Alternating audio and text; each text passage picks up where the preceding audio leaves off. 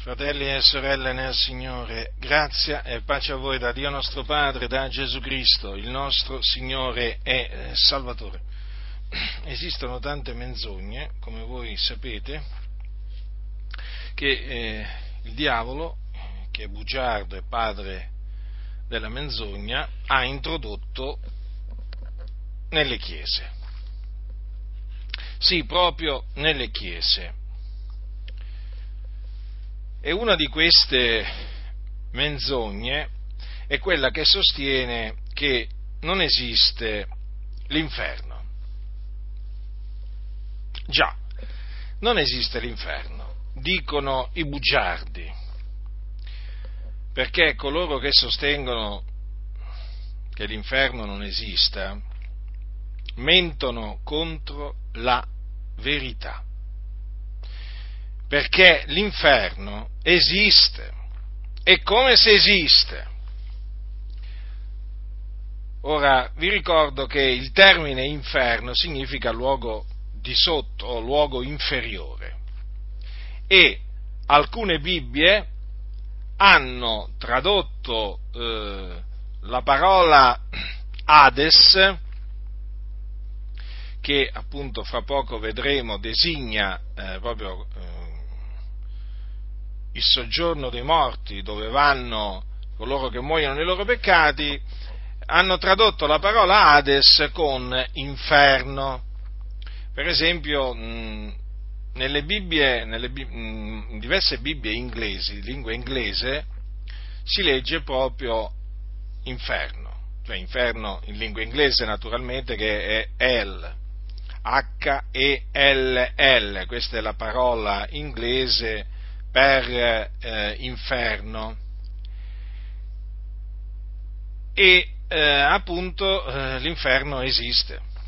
Esiste, ne parla la Sacra Scrittura, quindi ne dobbiamo parlare anche noi, e quelli che ne negano l'esistenza mentono contro la verità e sono dei seduttori di menti, vogliono sedurre i credenti, vogliono indurli a eh, rigettare la verità, perché la verità è che esiste un luogo di tormento dove le anime dei peccatori vanno eh, dopo la morte, cioè quando muoiono eh, le anime dei peccatori scendono in questo luogo di tormento chiamato in greco Hades, eh, tradotto eh, con ehm, il termine eh, inferno o comunque soggiorno dei morti. Comunque possiamo pure, possiamo pure chiamarlo Hades, non cambia, non cambia niente perché il luogo di tormento dove vanno i peccatori è quello.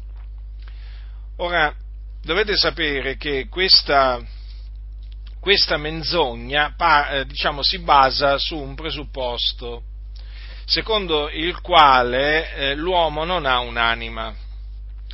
Cioè coloro che sostengono che l'inferno non esiste dicono anche che l'uomo è un'anima ma non ha un'anima all'interno del corpo che sopravvive alla morte e naturalmente si basa su una menzogna. D'altronde le menzogne si basano su delle menzogne, le menzogne non si basano sulla verità. Allora cominciamo con il confutare brevemente questa, eh, questa menzogna basilare che serve ai, ne, ai negazionisti, chiamiamoli così, eh, per sostenere che l'inferno non esiste. Allora, capitolo 10 del, di Matteo.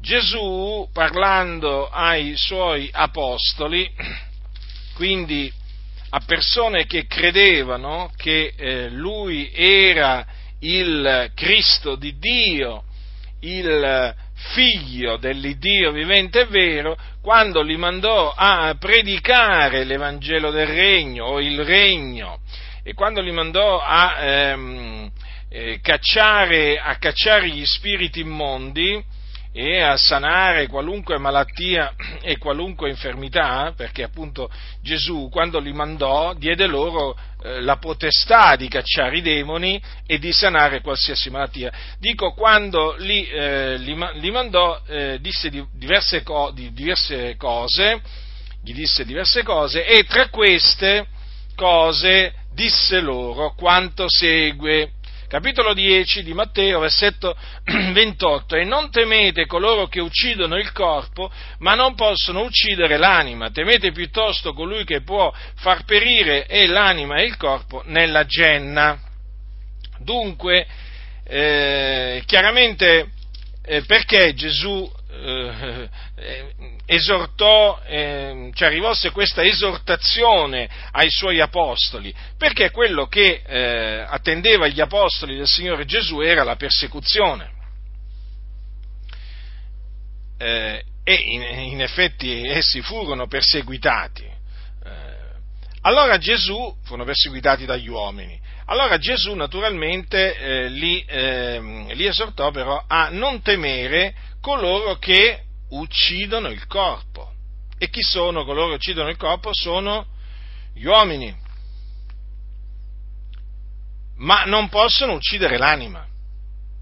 Quindi gli uomini possono fare una cosa ma non possono fare l'altra cosa. Cioè non possono uccidere l'anima. Perché non possono uccidere l'anima? perché l'anima è immortale. L'anima non può essere uccisa, può essere ucciso il corpo, ma non l'anima.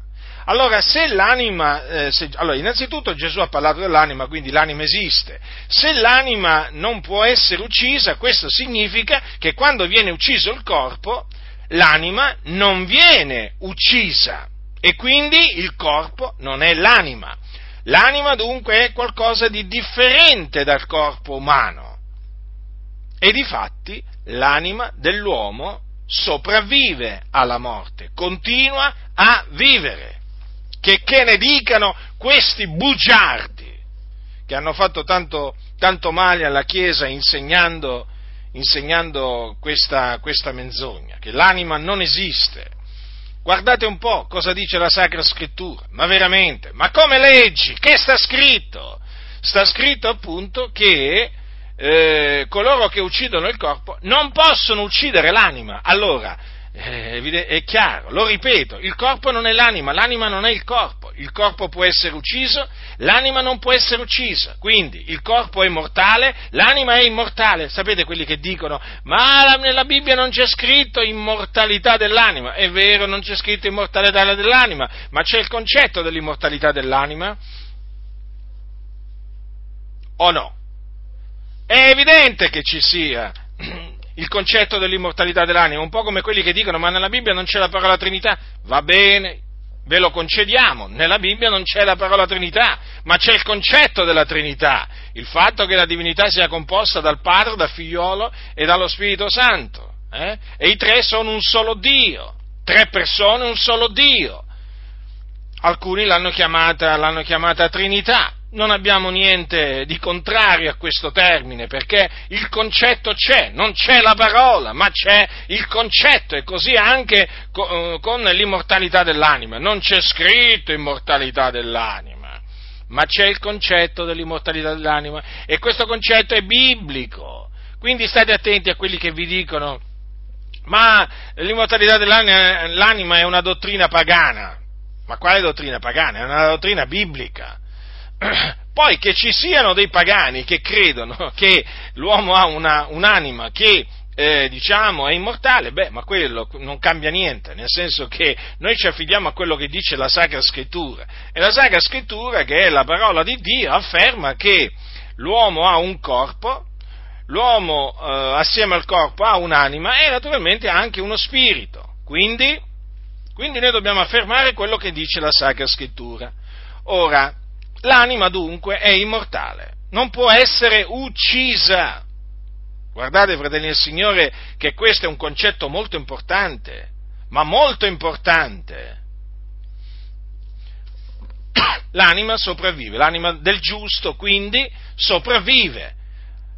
L'anima del giusto però non va dove va l'anima del peccatore, perché l'anima del giusto va in un luogo di conforto, va in cielo, nel regno dei cieli, è là che il Signore salva eh, l'anima del giusto. Quindi quando, quando il, giusto, il giusto muore, che cosa succede?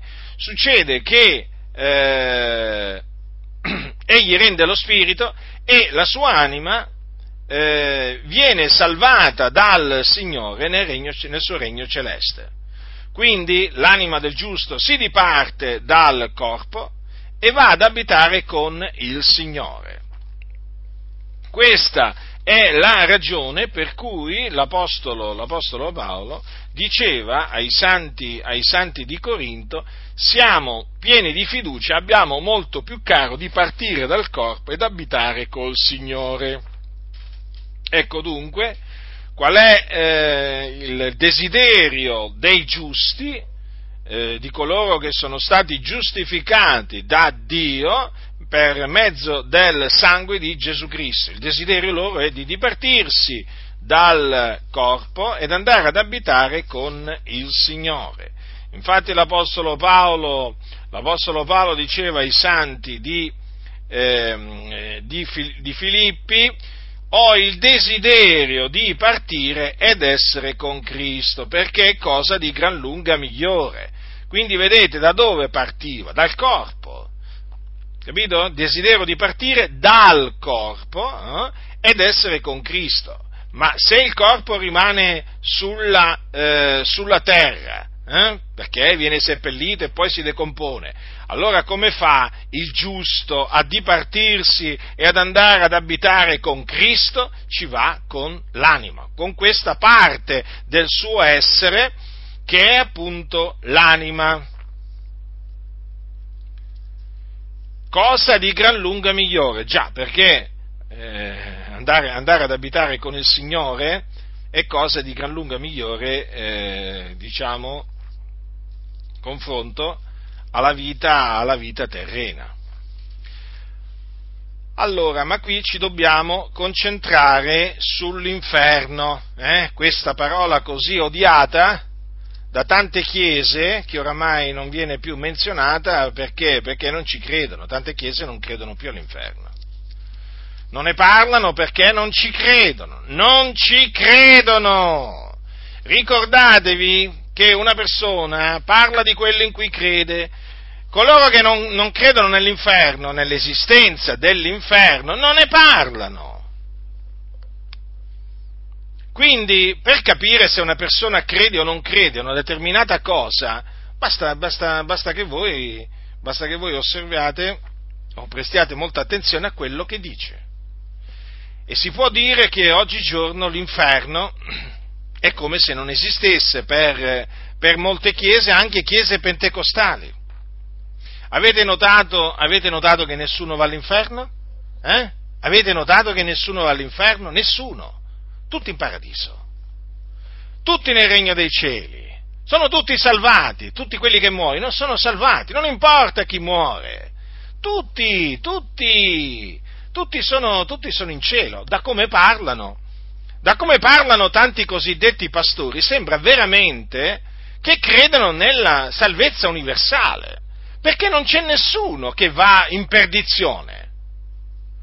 Non, se, non li sento mai dire, quello è andato all'inferno, è morto nei suoi peccati. Ma quante persone ci sono oggi che muoiono nei loro peccati? Ma ce ne sono tantissime, la stragrande maggioranza delle, degli uomini, delle donne, muoiono nei loro peccati e vanno all'inferno. Ma dai pulpiti non si sente dire nulla di tutto ciò. Ah, dicono, ma noi non dobbiamo giudicare. Ma allora, se non dovete giudicare coloro che appunto sono morti, eh, per, perché voi temete di non dire la verità, eh? ma allora questo non vale solo per coloro che muoiono nei loro peccati, allora questo vale anche per i giusti. Allora, se, se per essere coerenti, non dovreste dire neppure che quelli sono andati in cielo.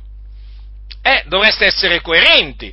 Invece, alcun, molti dicono eh, sempre che il Signore, quella è ritornata alla casa del Padre, anche questa espressione dà un fastidio terribile perché è una menzogna. Ritornare alla casa del Padre è, una, è, un, è un concetto gnostico che non ha niente a che fare con la dottrina biblica perché erano gli gnostici che credevano che quando morivano, ed erano eretici, che non credevano che Gesù era il Cristo, erano gli gnostici che credevano che quando morivano loro si andavano a ricongiungere con il tutto, perché credevano di avere all'interno del corpo una sorta di scintilla che si era distaccata dal grande fuoco, o comunque sia, credevano di essere una parte di Dio che poi si andava, quando morivano, a ricongiungere con Dio, o meglio, loro credevano, i gnostici, che erano discesi dal cielo e poi quando morivano ritornavano al cielo. Quindi che cosa hanno fatto molti cristiani? Hanno preso proprio il linguaggio gnostico.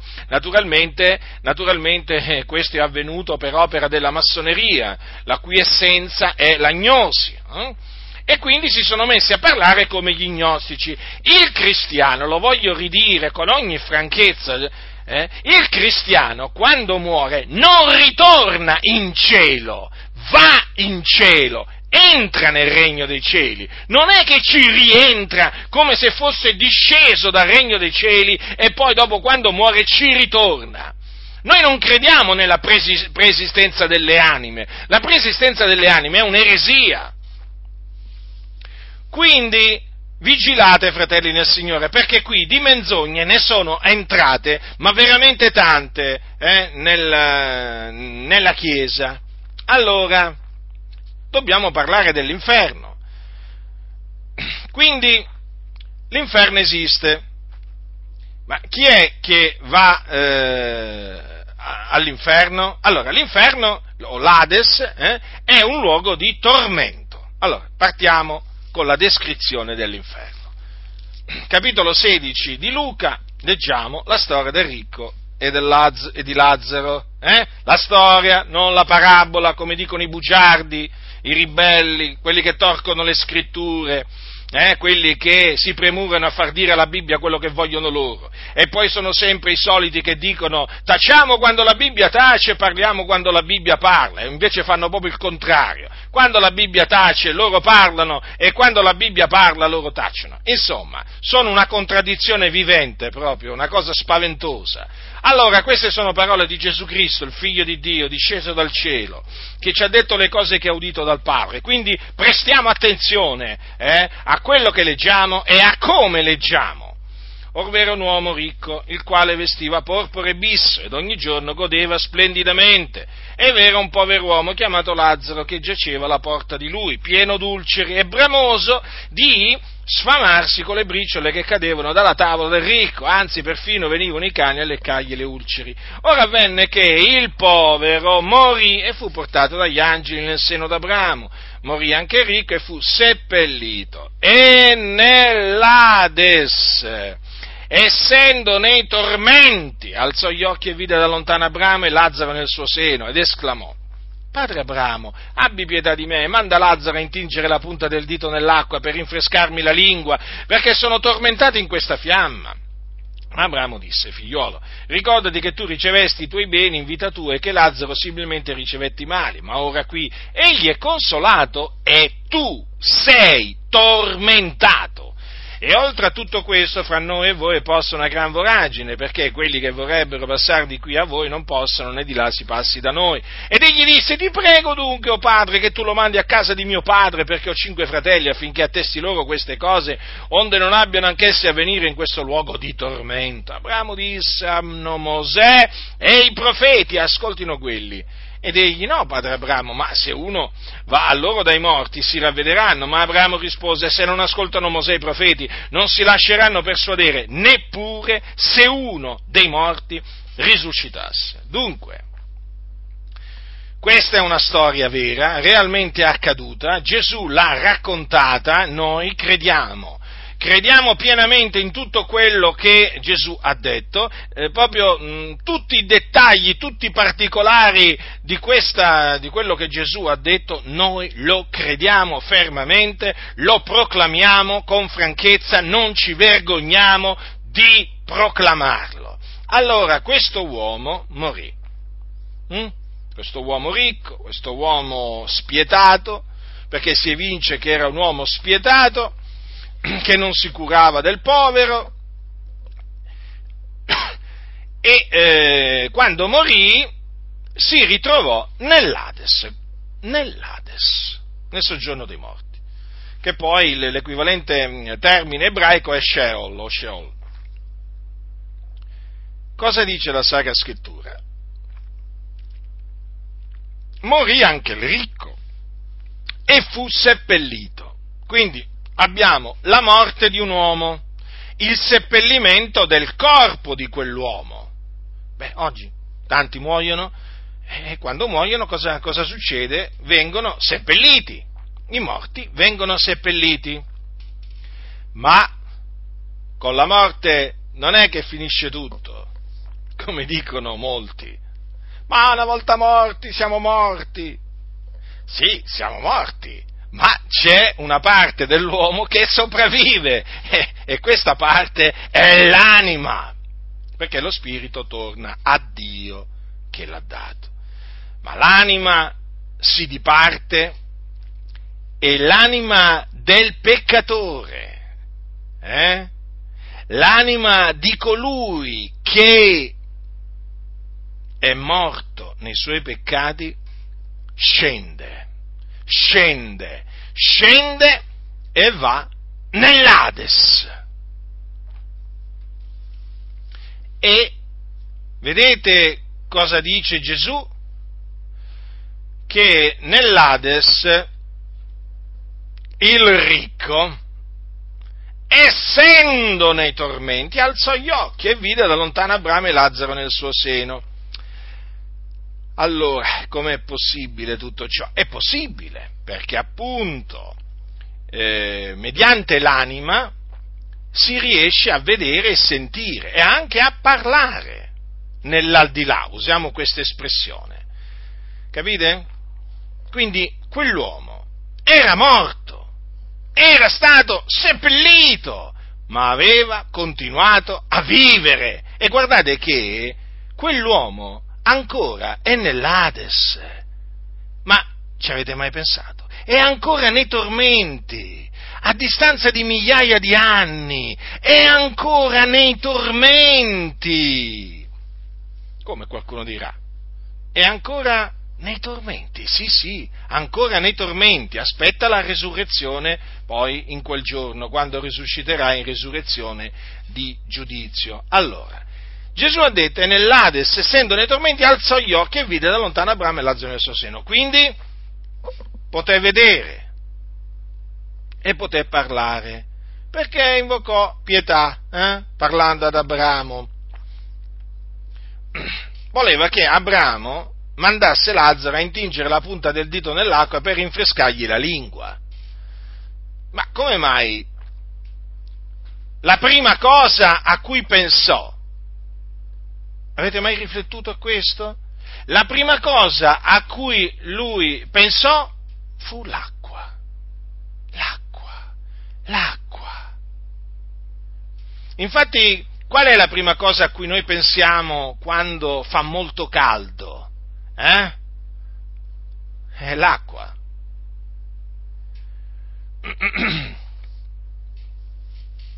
Se scoppia un incendio nei paraggi, eh? Un grosso incendio, sapete, viene da bere, viene molta sete, si pensa subito all'acqua, a rinfrescarsi. Eh? Quando fa caldo si pensa a rinfrescarsi e a bere naturalmente. Ecco che quell'uomo voleva un po' d'acqua, eh? Per rinfrescargli la lingua, evidentemente la sua lingua era arsa.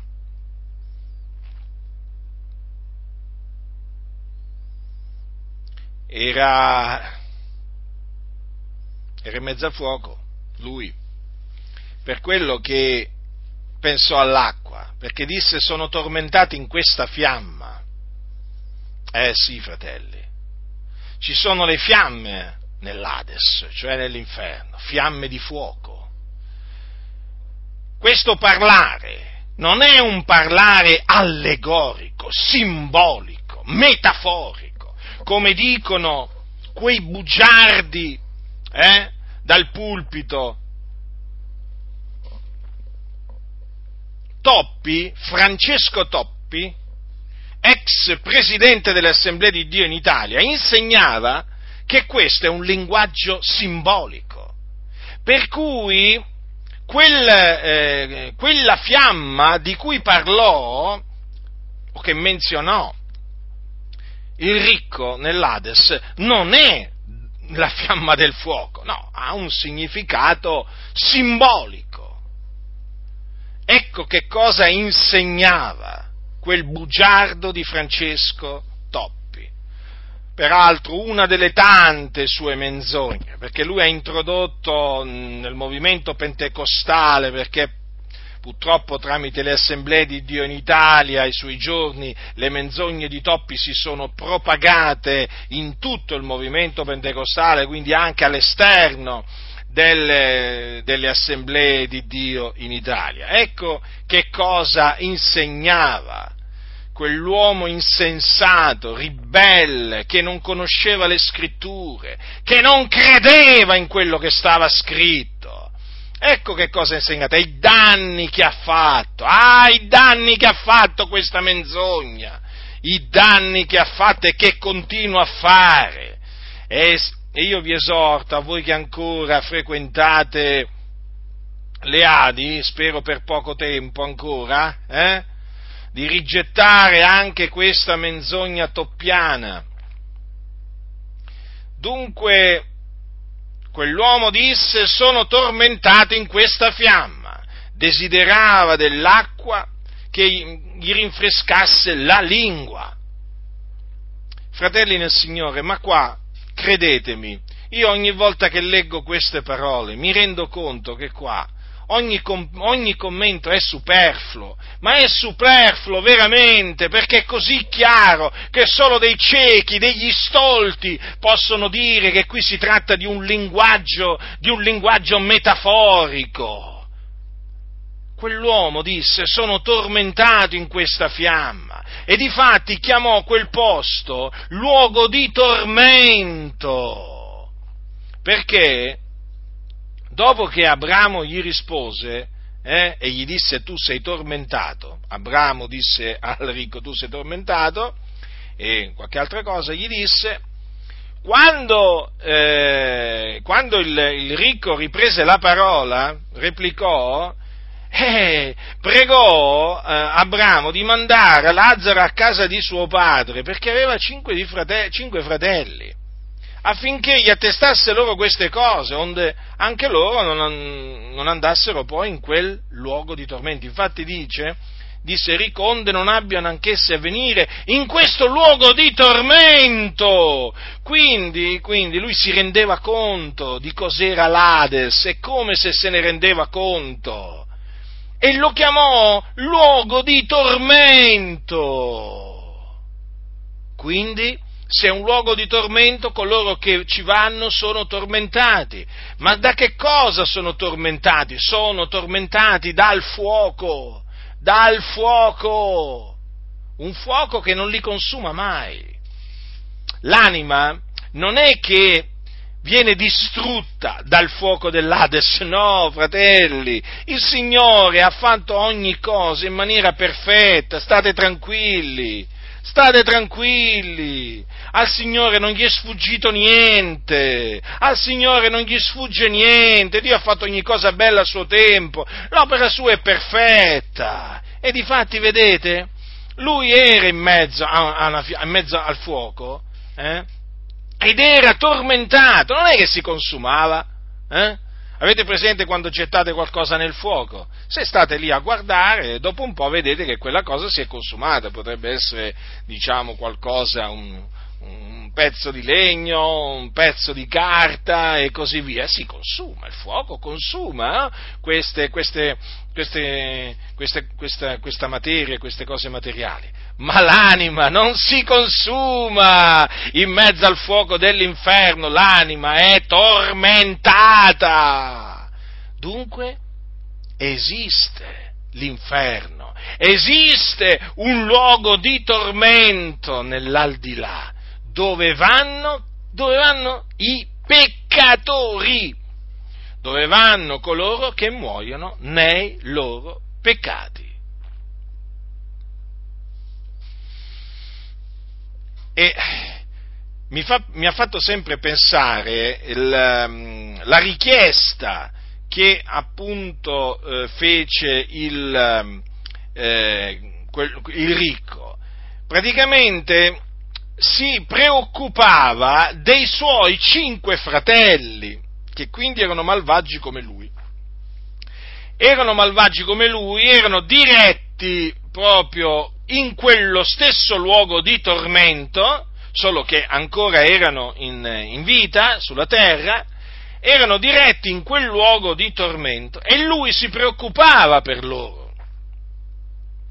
Ecco perché chiese ad Abramo di mandare Lazzaro eh, a casa di suo padre affinché parlasse ai suoi cinque fratelli, pensate aveva cinque fratelli, eh, affinché eh, quindi praticamente li avvertisse e loro si ravvedessero, si convertissero e poi non, così non sarebbero andati in quel luogo di tormento. Eh, ma anche questa volta la risposta di, eh, di Abramo non fu quella che si aspettava il ricco, perché Abramo gli disse hanno Mosè i profeti, ascoltino quelli, perché sì, perché sì, Mosè i profeti hanno avvertito, Mosè e i profeti hanno detto quello che l'uomo deve fare per scampare, per scampare alle fiamme dello Sheol, alle fiamme dell'Ades. Le scritture parlano chiaramente. Al che il ricco pensò e disse, no padre Abramo, ma se uno va a loro dai morti si ravvederanno. Ecco, vedete? Vedete? Quindi praticamente quel ricco credeva, credeva che Abramo potesse fare risuscitare eh, Lazzaro, pensate, credeva che lo potesse fare tornare in vita e che risuscitando Lazzaro, andando poi ad attestare quelle cose ai suoi cinque fratelli, quelli si sarebbero ravveduti. Cioè, era sicuro, o, o, o meglio, diciamo, ostentò sicurezza, no, padre Abramo? Ma se uno va a loro dai morti si ravvederanno. Capite? Quanto ci teneva quel ricco ai suoi cinque fratelli, quanto ci teneva che fossero avvertiti eh, da quel luogo di tormento affinché non ci andassero. Ma Abramo cosa disse? Se non ascoltano Mosè i profeti non si lasceranno persuadere, neppure se uno dei morti risuscitasse. Eh? Vedete, fratelli nel Signore, anch'io ci tengo molto ad avvertire i peccatori. Hm? Mentre sono ancora in vita, io ci tengo moltissimo ad avvertire i peccatori da questo luogo di tormento che si chiama Hades, dove c'è un fuoco vero, dove c'è un fuoco che arde, è un fuoco non attizzato da mano d'uomo, ma pur sempre fuoco, eh? e dove coloro che in questo momento vi si trovano sono tormentati e io ci tengo moltissimo ad avvertire i peccatori, eh? perché i peccatori sono diretti all'inferno, i peccatori non sono diretti in cielo, eh? i peccatori non erediteranno il regno dei cieli, non entreranno nel regno dei cieli. Eh? E allora bisogna avvertirli, bisogna avvertirli naturalmente della fine che faranno se, eh, se non si ravvederanno.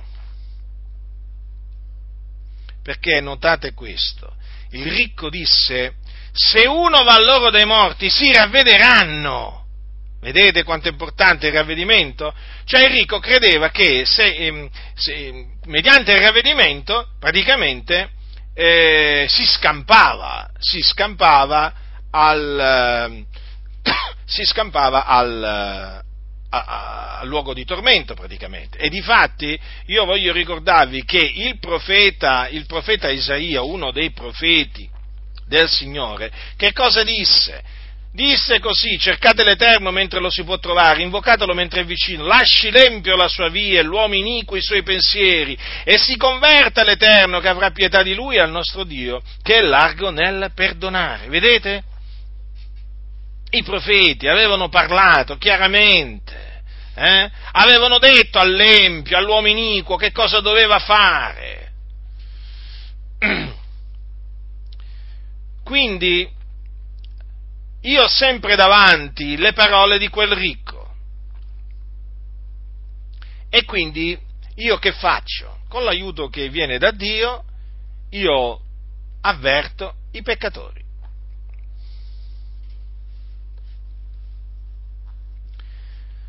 Avverto i peccatori spiegandogli questo, che loro sono sulla via della perdizione, così è chiamata. E questa via della perdizione mena in perdizione, cioè dopo morti fa piombare coloro che l'hanno percorsa, li fa piombare nell'Ades, li fa scendere nell'Ades. Quindi gli dico di ravvedersi. Ravvedetevi, peccatori che mi ascoltate, eh? perché so che ci sono anche di quelli che ancora non sono nati da Dio che mi ascoltano, peccatori, mi rivolgo a voi, ravvedetevi, convertitevi dai vostri peccati, convertitevi e credete nell'Evangelo di Cristo Gesù, altrimenti quando spirerete ciò che vi aspetta è questo luogo di tormento, l'Ades. Là sarete tormentati. Ah, qualcuno di voi si mette a ridere, guai a voi che ora ridete, perché farete cordoglio e piangerete là c'è il pianto e lo stridore dei denti, là non si ride, sapete, nell'Ades. Smetterete di ridere e vi ricorderete, voi che persevererete fino alla fine nell'incredulità, voi che fino alla fine vi rifiuterete di ravvedervi e di, e di convertirvi, vi ricorderete di quello eh, che quel pazzo di Giacinto Butindaro vi diceva e vi gridava, vi ricorderete, ma sarà troppo tardi, sarà troppo tardi, sarete in mezzo al fuoco, eh, là sarete tormentati. Mm? E allora? E allora, oggi è il giorno della salvezza, questo è il tempo accettevole, ravvedetevi e credete nell'Evangelo di Cristo per essere salvati dai vostri peccati, per ottenere la remissione dei vostri peccati, per essere riconciliati con Dio ed ottenere la vita eterna in Cristo Gesù. Altrimenti perirete. Ora a voi, fratelli in Cristo. Quindi è evidente che esiste un luogo di tormento dove vanno coloro che muoiono nei loro peccati, quindi coloro che non si sono ravveduti, non si sono convertiti. E questo è confermato in un altro luogo, sempre in Matteo, eh, scusate, in Matteo, non sempre in Matteo perché... Allora, al capitolo 11, di Matteo leggiamo quanto segue. Sono sempre, eh, diciamo, queste sono parole di Matteo, però qui ci sono delle, ancora delle parole di Gesù, eh? Attenzione. Capitolo 11, capitolo 11 di Matteo, dal versetto 20. Allora egli, pre, cioè Gesù, prese a rimproverare le città nelle quali era stata fatta la maggior parte delle sue opere potenti, perché non si erano ravvedute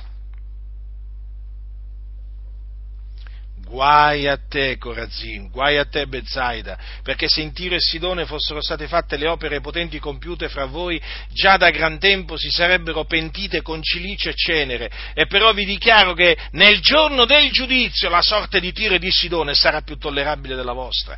E tu, o Capernaum, sarai tu forse innalzata fino al cielo? No tu scenderai fino nell'Ades. perché se in Sodoma fossero state fatte le opere potenti compiute in te, ella sarebbe durata fino ad oggi, e però io lo dichiaro, nel giorno del giudizio la sorte del paese di Sodoma sarà più tollerabile della tua. Mi voglio concentrare appunto su Capernaum, eh? su Capernaum. Ora voi sapete, voi sapete che Gesù, Gesù dimorò a Capernaum e infatti, infatti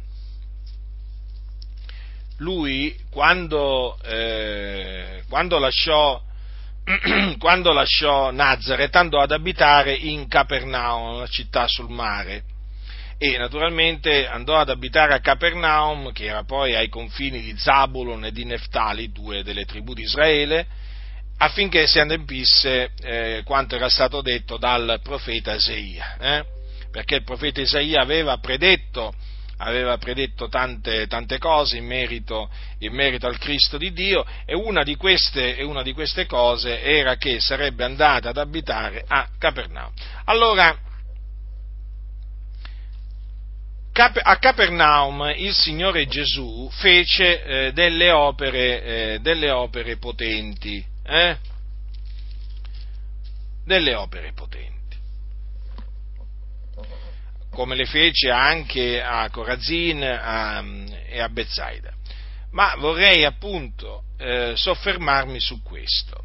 Capernaum non si è, gli abitanti di Capernaum non si erano ravveduti, perché vedete, Gesù rimproverò quelle città,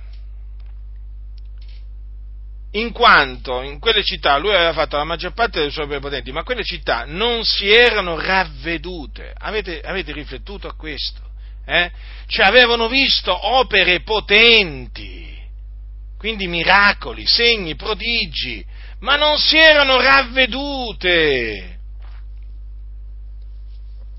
Quindi vedete, non necessariamente quando il Signore aggiunge la sua testimonianza alla nostra, con segni, prodigi o opere potenti, non necessariamente quelli che diciamo, li vedono poi eh, saranno indotti a ravvedersi, a convertirsi.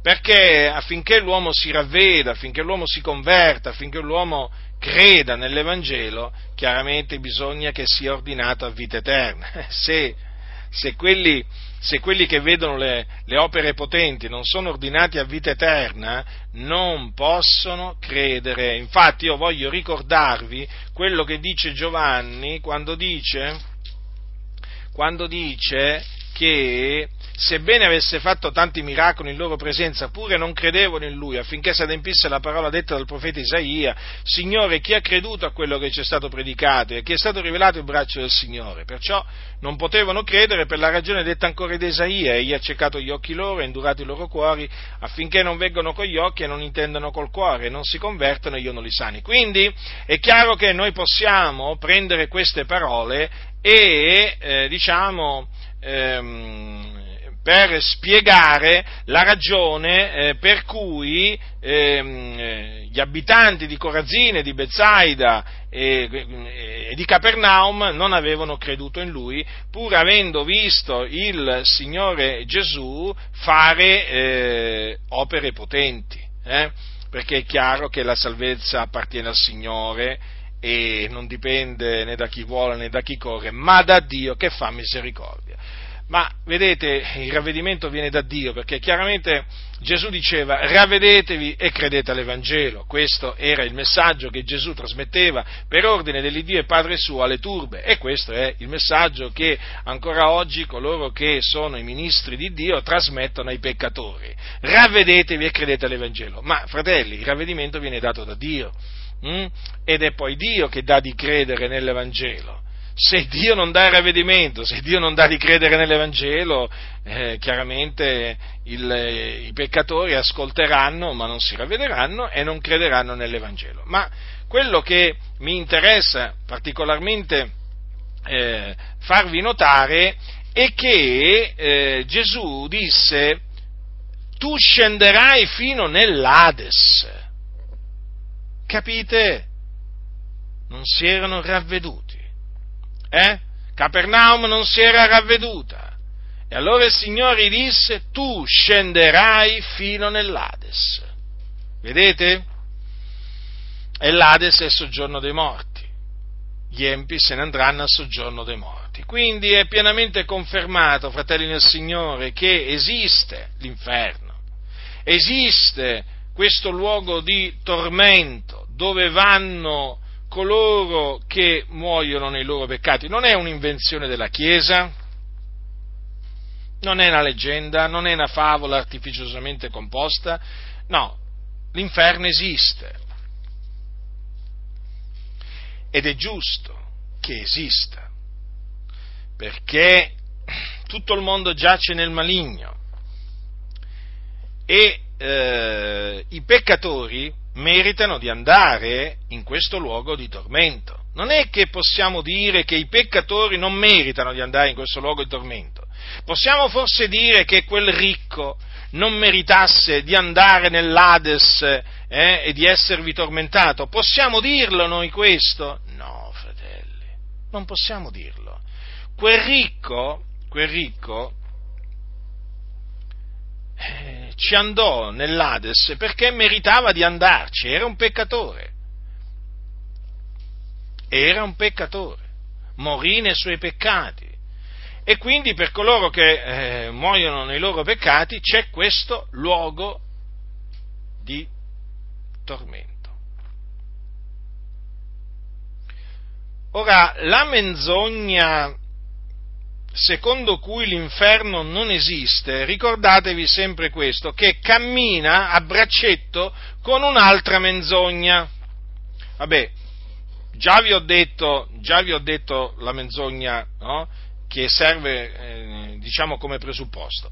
Ma c'è un'altra menzogna praticamente. Si può dire che sono tre menzogne che camminano assieme a braccetto. Eh? Allora, quella che sostiene che l'uomo non ha un'anima all'interno del corpo, e poi naturalmente che eh, non, esiste, non, esiste, quindi nessun, eh, loro dicono, nessun inferno, e poi naturalmente l'altra menzogna che cammina assieme a queste due è questa, cioè che quando poi i peccatori risusciteranno, eh, perché quelli che sostengono questa menzogna alla fine sostengono che comunque sia ci sarà una risurrezione a cui eh, parteciperanno, cioè ci sarà la resurrezione diciamo degli ingiusti, la resurrezione praticamente a cui parteciperanno i, ehm, i peccatori in quel giorno, nel giorno del giudizio.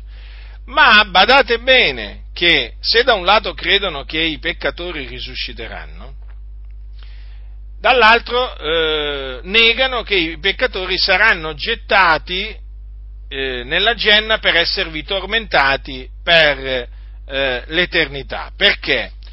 Perché essi affermano che praticamente eh, la genna, il fuoco della genna, il fuoco inestinguibile, lo stagno ardente di fuoco di zolfo, eh, è stato praticamente creato, dal, è stato diciamo preparato da Dio affinché quando i eh, peccatori che saranno risuscitati vi saranno gettati si estingueranno, cioè mh, mm, eh, saranno annichiliti, ritorne, eh, diciamo saranno consumati ehm, e quindi eh, saranno annientati e ritorneranno a non esistere, quindi come se non fossero mai esistiti. Questa eh, menzogna si chiama eh, la menzogna dell'annichilimento dei malvagi. Eh? E guardate che sono in tanti quelli che la sostengono eh? e che poi si dicono anche evangelici. Quindi state molto attenti, fratelli del Signore, perché qui c'è anche quest'altra menzogna, eh? Allora, che cosa dice invece la Sacra Scrittura? Andiamo a vedere che cosa dice la Sacra Scrittura.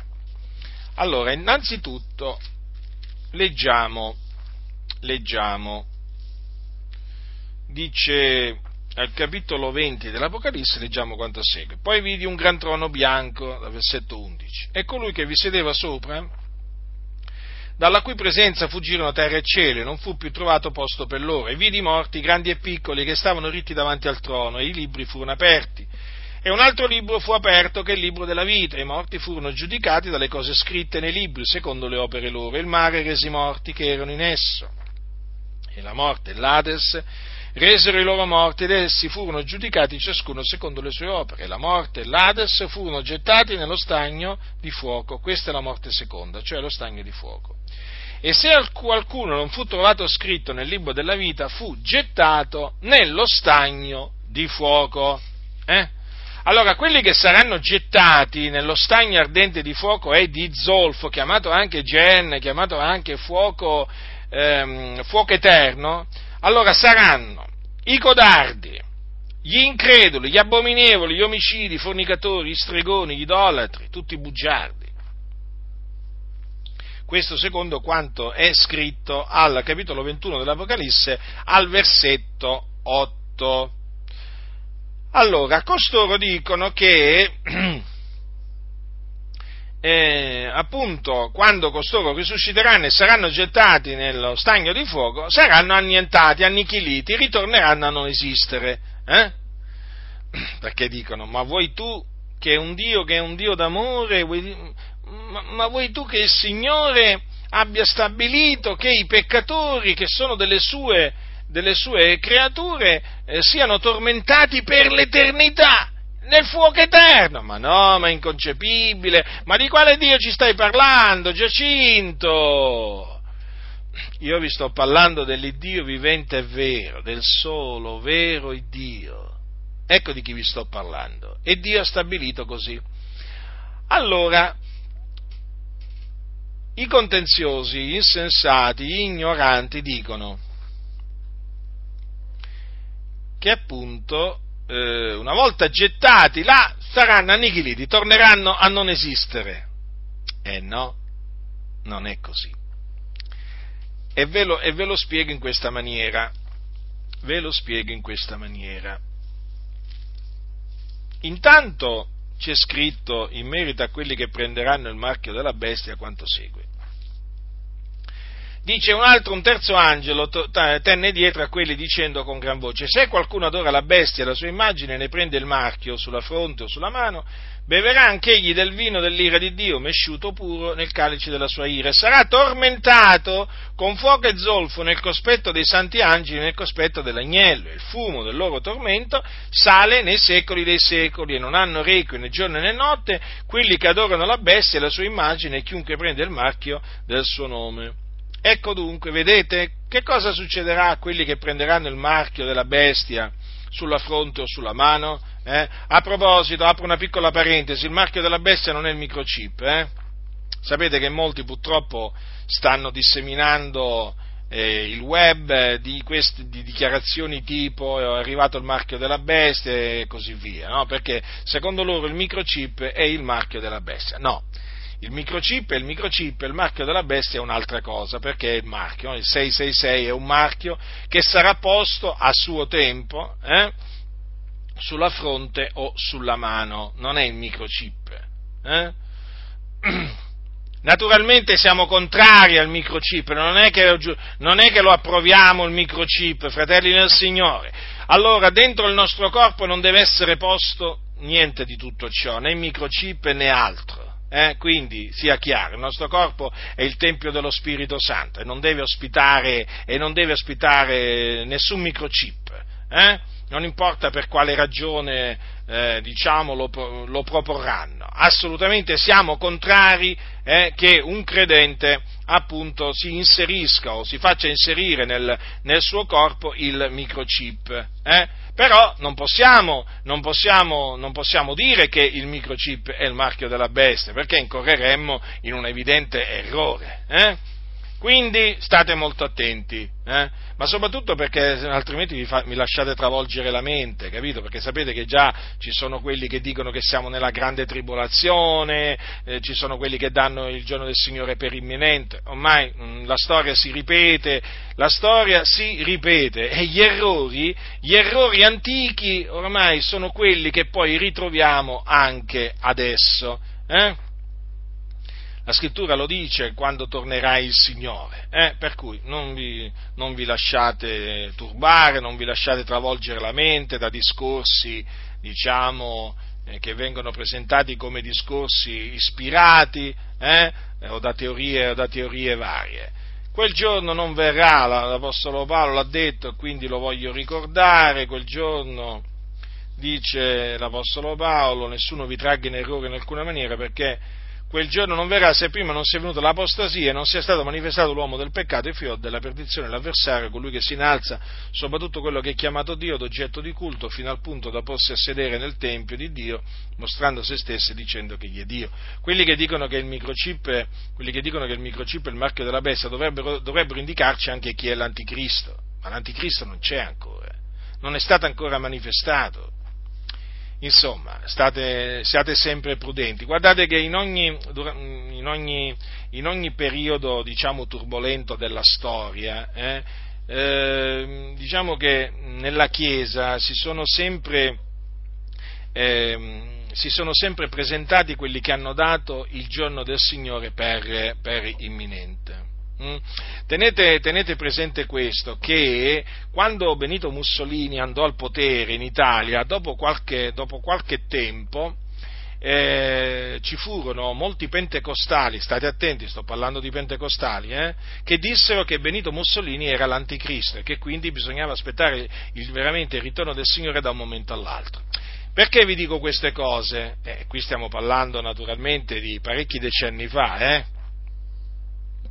Perché vi dico queste cose? Affinché non, non vi lasciate travolgere la mente da, da, da, da, ispirazioni, discorsi o presunte rivelazioni, perché io so perfettamente quello che succede ogni qualvolta, diciamo, eh, eh scoppia una crisi a livello mondiale. No?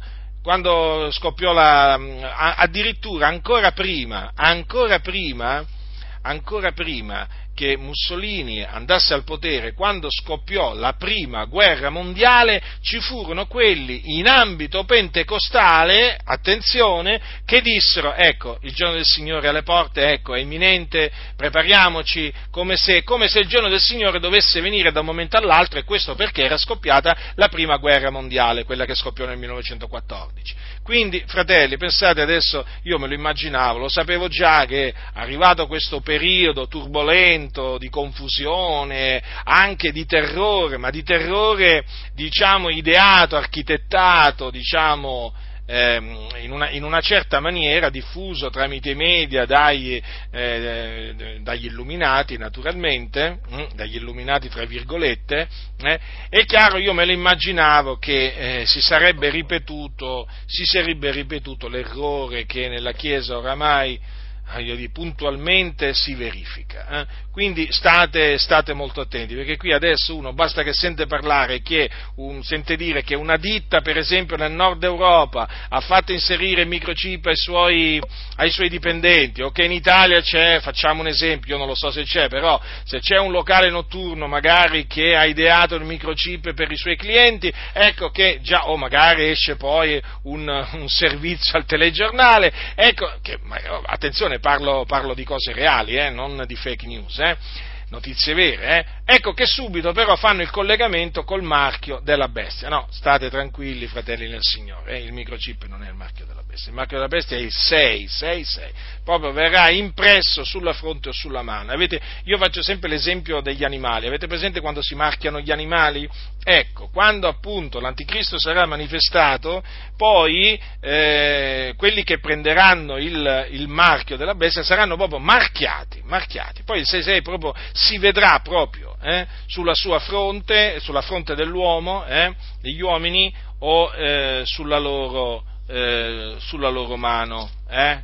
Peraltro, come dice qua, appunto sulla mano, sì, il marchio sulla fronte o sulla mano. Allora, Torniamo appunto al tormento eterno. Quindi chiudiamo la parentesi. Allora, dice così, sarà tormentato con fuoco e zolfo nel cospetto dei santi angeli e nel cospetto dell'agnello. E il fumo del loro tormento sale nei secoli dei secoli. Ora, se il fumo del loro tormento salirà nei secoli dei secoli, questo significa che essi saranno tormentati nei secoli dei secoli. Sì, nel fuoco nel fuoco, in mezzo al fuoco e allo zolfo. Saranno dunque tormentati nei secoli dei secoli, senza consumarsi, senza essere annichiliti, ma nella maniera più assoluta. Tant'è vero che voi sapete che quando il Signore tornerà, eh, prenderà, eh, allora prenderà il, ascoltate cosa c'è scritto, capitolo 19 dell'Apocalisse. E vidi la bestia, i re della terra e i loro eserciti radunati per muovere guerra a colui che cavalcava il cavallo e all'esercito suo. E la bestia fu presa, e con lei fu preso il falso profeta che aveva fatto i miracoli davanti a lei, con i quali aveva sedotto quelli che avevano preso il marchio della bestia e quelli che adoravano la sua immagine. Ambedue furono gettati vivi nello stagno ardente di fuoco e di zolfo. Allora, fratelli, qua è scritto chiaramente che questi due, eh, questi due esseri umani, eh, che sono la bestia e il falso profeta, saranno presi e gettati vivi nello stagno ardente di fuoco di zolfo. Eh? Ma badate bene che più in là si parla ancora di loro, eh? ma si parla eh, di loro dopo, eh, in merito a degli eventi che succederanno dopo mille anni. Infatti, cosa succederà? Succederà che il diavolo eh, sarà preso e legato per mille anni, sarà gettato nell'abisso, che sarà chiuso, suggellato sopra di lui, onde lui non, non seduca più le nazioni, no? finché saranno compiti mille anni. Dopodiché lui sarà sciolto per un certo periodo di tempo. Allora, che cosa, che cosa, dice la Sacra Scrittura? Che quando i mille anni saranno compiti, Satana sarà sciolto dalla sua prigione e uscirà per sedurre le nazioni che sono ai quattro canti della terra, Gog e Magog, per adunarle per la battaglia. Il loro numero è come l'arena del mare. E salirono sulla distesa della terra, attorniarono il campo dei santi e la città diletta, ma dal cielo discese del fuoco e le divorò e il diavolo che le aveva sedotte fu gettato nello stagno di fuoco e di zolfo dove sono anche la bestia e il falso profeta e saranno tormentati giorno e notte nei secoli dei secoli. Avete notato, fratelli? Allora, il diavolo sarà preso alla fine, delle, alla fine dei mille anni, hm? alla fine dei mille anni sarà preso, eh, perché sarà appunto, innanzitutto sarà sciolto dalla sua prigione, lui uscirà per sedurre le nazioni, però dopo sarà preso, eh, e gettato nello stagno di fuoco e di zolfo.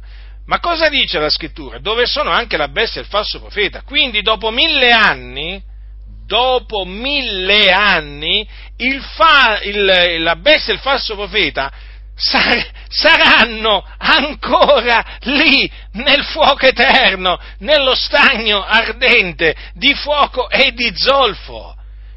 Quindi in mille anni non, sono, non, non si sono consumati. Durante quei mille anni sono stati. Ma dice che saranno tormentati giorno e notte nei secoli dei secoli. Quindi vedete, il tormento è eterno. Quando dunque, quando dunque diciamo che eh, la loro punizione sarà, eh, loro se ne andranno a punizione eterna, non intendiamo dire che questa punizione eterna consisterà nel fatto che torneranno a non esistere, anche perché che punizione eterna sarebbe? Eh? Cioè intendiamo dire che saranno tormentati nei secoli dei secoli. Questo insegna la scrittura. Quindi, Qui si parla di tormento eterno, in un luogo di tormento eterno. Il luogo di tormento eterno è lo stagno ardente di fuoco e di zolfo, o Genna. Capite, fratelli?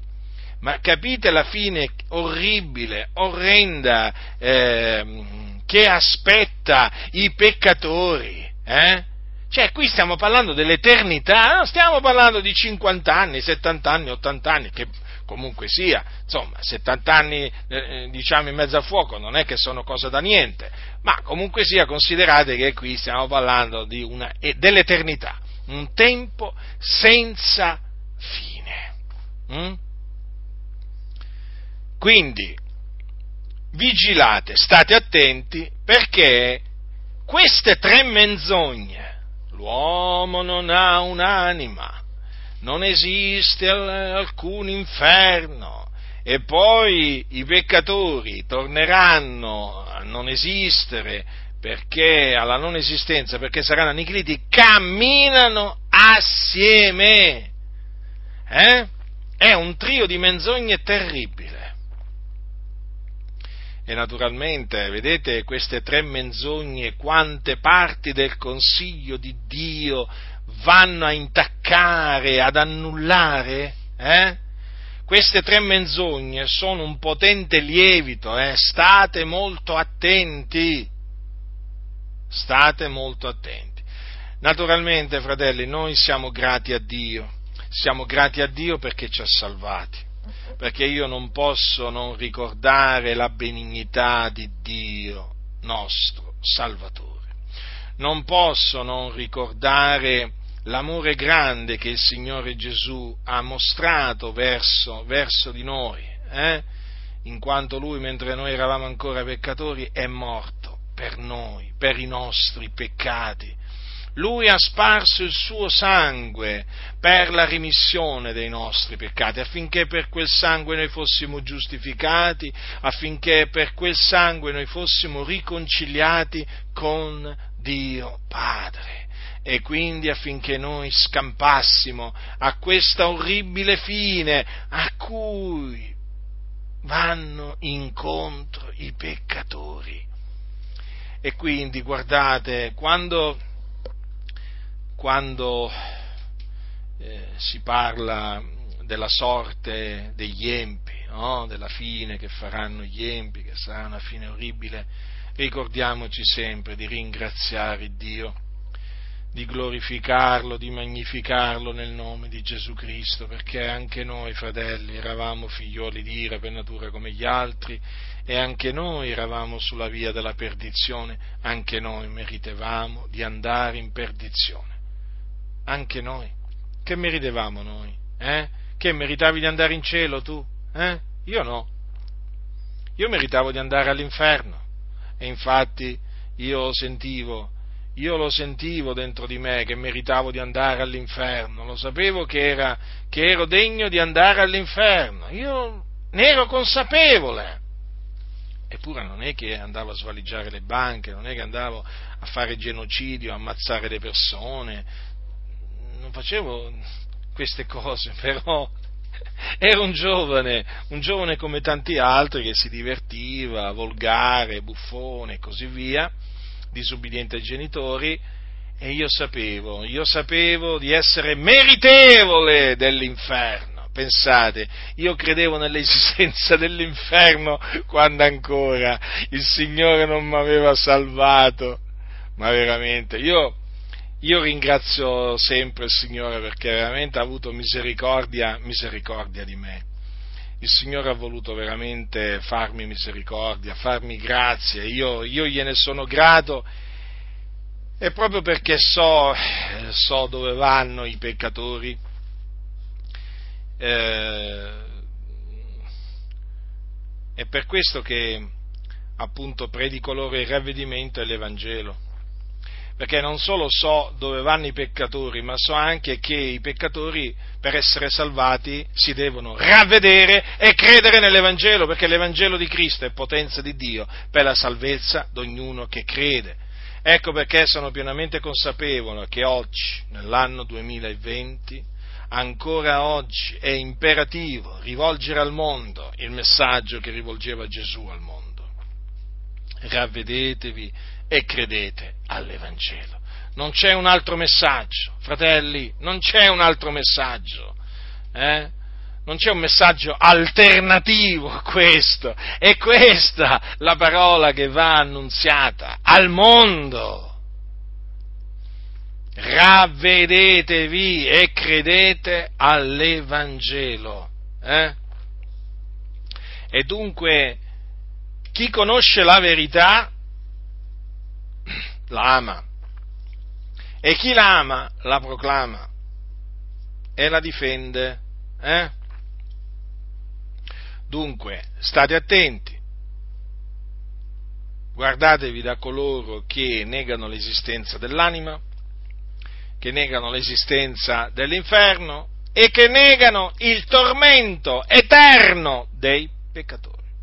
Guardatevi e ritiratevi non indugiate, ritiratevi immediatamente, perché quelli vi vogliono sedurre, quelli vi vogliono distruggere. La grazia del Signore nostro Gesù Cristo sia con tutti coloro che lo amano con purità incorrotta.